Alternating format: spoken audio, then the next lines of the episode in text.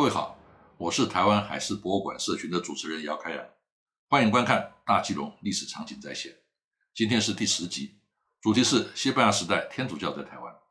这边指的是西班牙在十七世纪统治北台湾期间，对于天主教的传播和教堂修道院的建设，和十九世纪中叶后呢，随着西方船坚炮利再度返回的天主教或是基督教呢，没有关系。和其他各集一样，本节目除了有丰富的故事，更有许多我自己绘制的历史场景在线插画，来创造沉浸式的体验。这是我们节目的特色，是别人所没有的。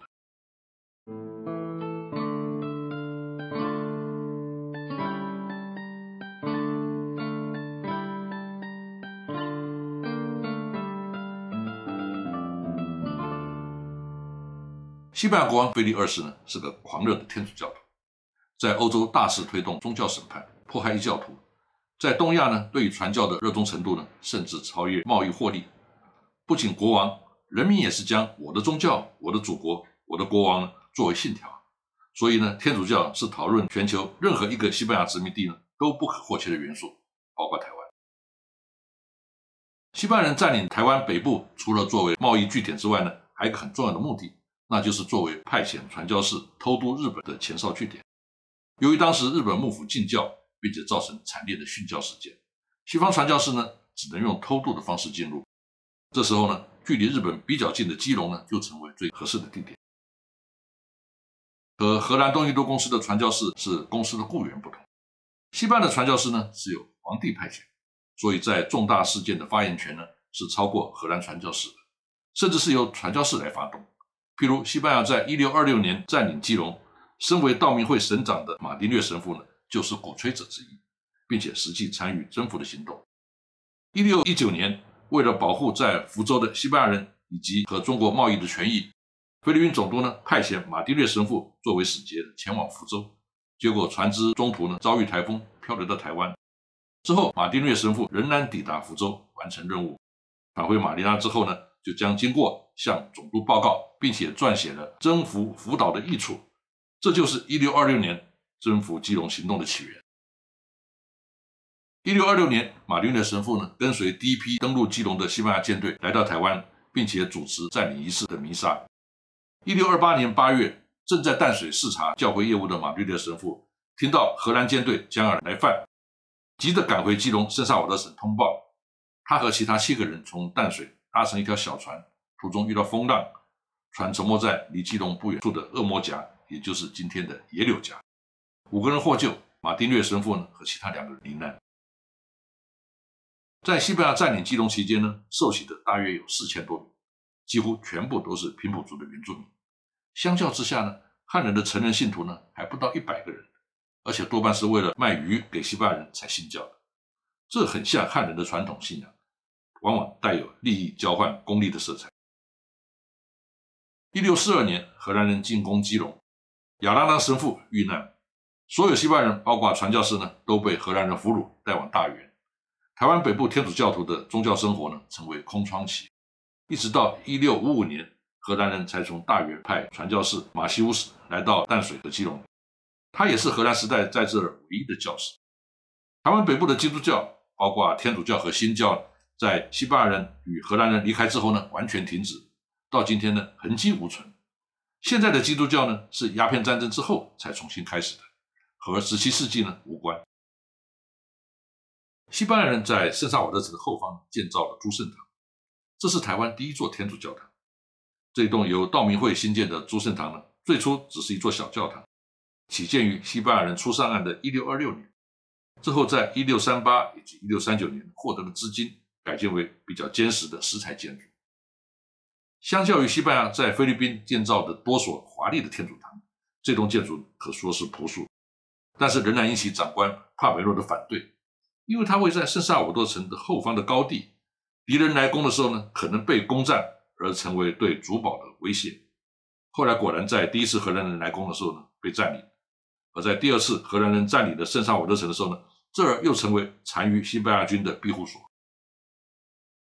根据一六五四年荷兰人西门贝尔德古所绘制的大台北古地图中，靠近山脚下呢，有一栋类似教堂的建筑。屋顶呢，共竖有三座十字架，中央一座比较高，底部基座呢似乎是一个钟塔，周边呢还以围栏围起，类似种植农作物的庄园。由于给尔德国地图呢并没有标示这栋建筑物的名称，我们没有办法判断它是否朱圣堂的本堂。在二零零二年，研究单位呢曾经在这儿利用探地雷达呢探测完成透地雷达技术应用于基隆和平岛古堡旧城墙遗址之探测的报告。二零一六年呢，又在台湾造船厂停车场的考古挖掘行动中呢，发现四名两手交叉抱胸、头朝西北方的遗骸。这是典型的天主教教士的埋葬方式。二零一九年五月呢，再度在停车场挖掘出墓葬、遗骸、十字架以及原住民的遗物等等。西班牙人当时在朱圣堂旁边曾经新建的两所修道院，也就是圣道明会和圣方济会。考古开挖的位置呢，与格尔德谷地图三座十字架建筑的位置十分接近，加上有传教士的墓葬，非常有可能就是当年的修道院。但是由于西门·格尔德姑是荷兰占领基隆之后才来的，他的地图在岛上呢并没有出现另外一栋教堂。假如该建筑的确是修道院，那么规模更大的诸圣堂位置到底在哪里呢？是否在地图绘制的当时呢就已经不存在了？另外呢，根据更早的1629年荷兰侦察淡水和基隆舰队的航海官布莱克所绘制的地图，在类似的位置呢也有类似的建筑，而当时呢诸圣堂还没有改建。所以目前考古挖掘的地点呢，应该是修道院，而不是诸圣堂。西方的习惯将死者埋葬于教堂或是修道院旁边，尤其是本堂的修士僧侣。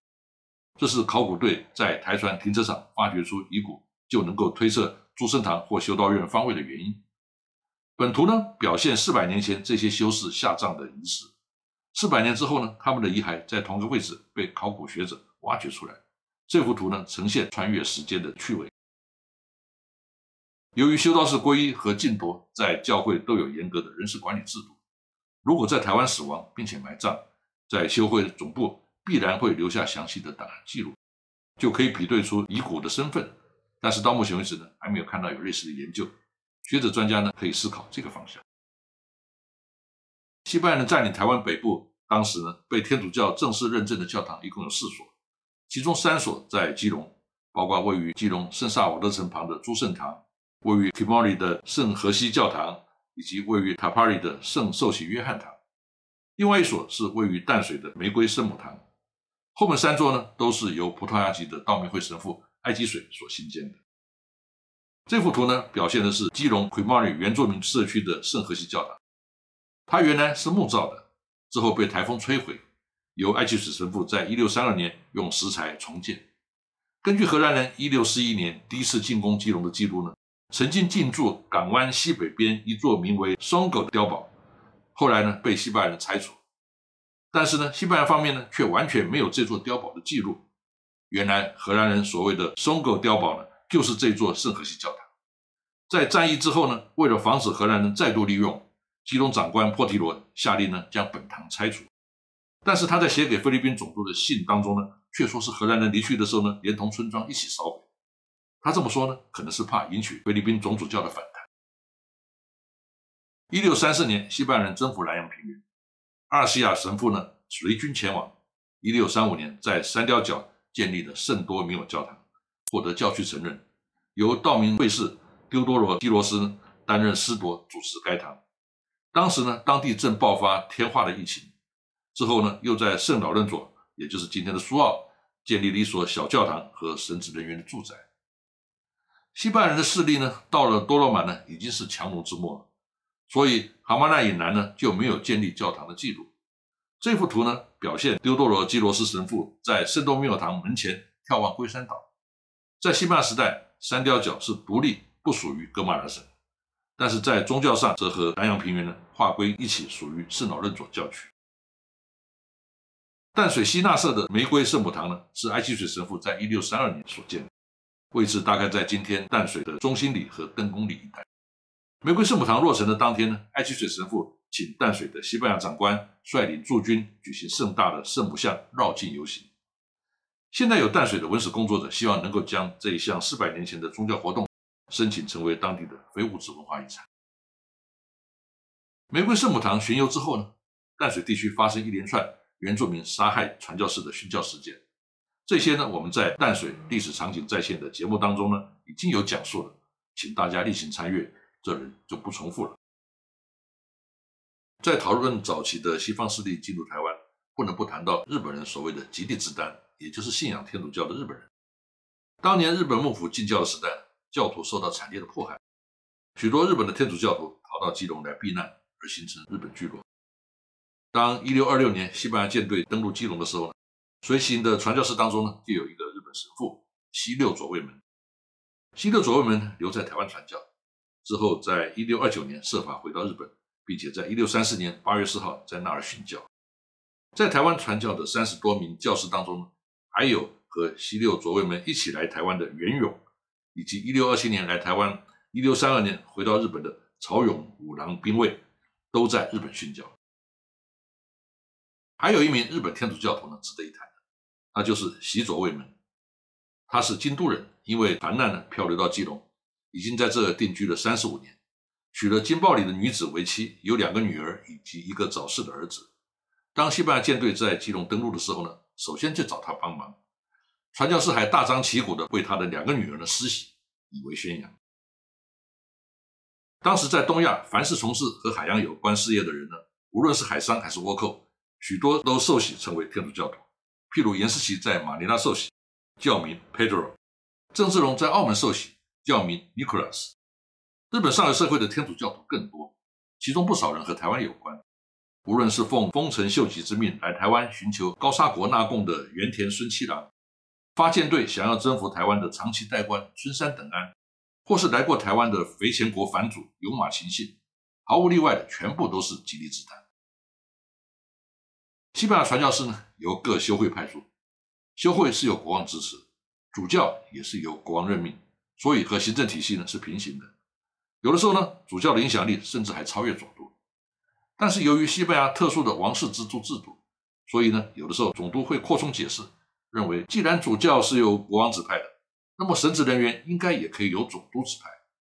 虽然总督通常会尊重主教对于神职人员的任免管辖权，但有时呢也会引发冲突对立。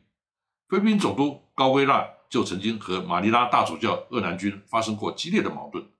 双方的恶斗让远在台湾的圣萨瓦德城呢成为陪葬品。以上是今天的内容，谢谢各位的收看，我们下次再见。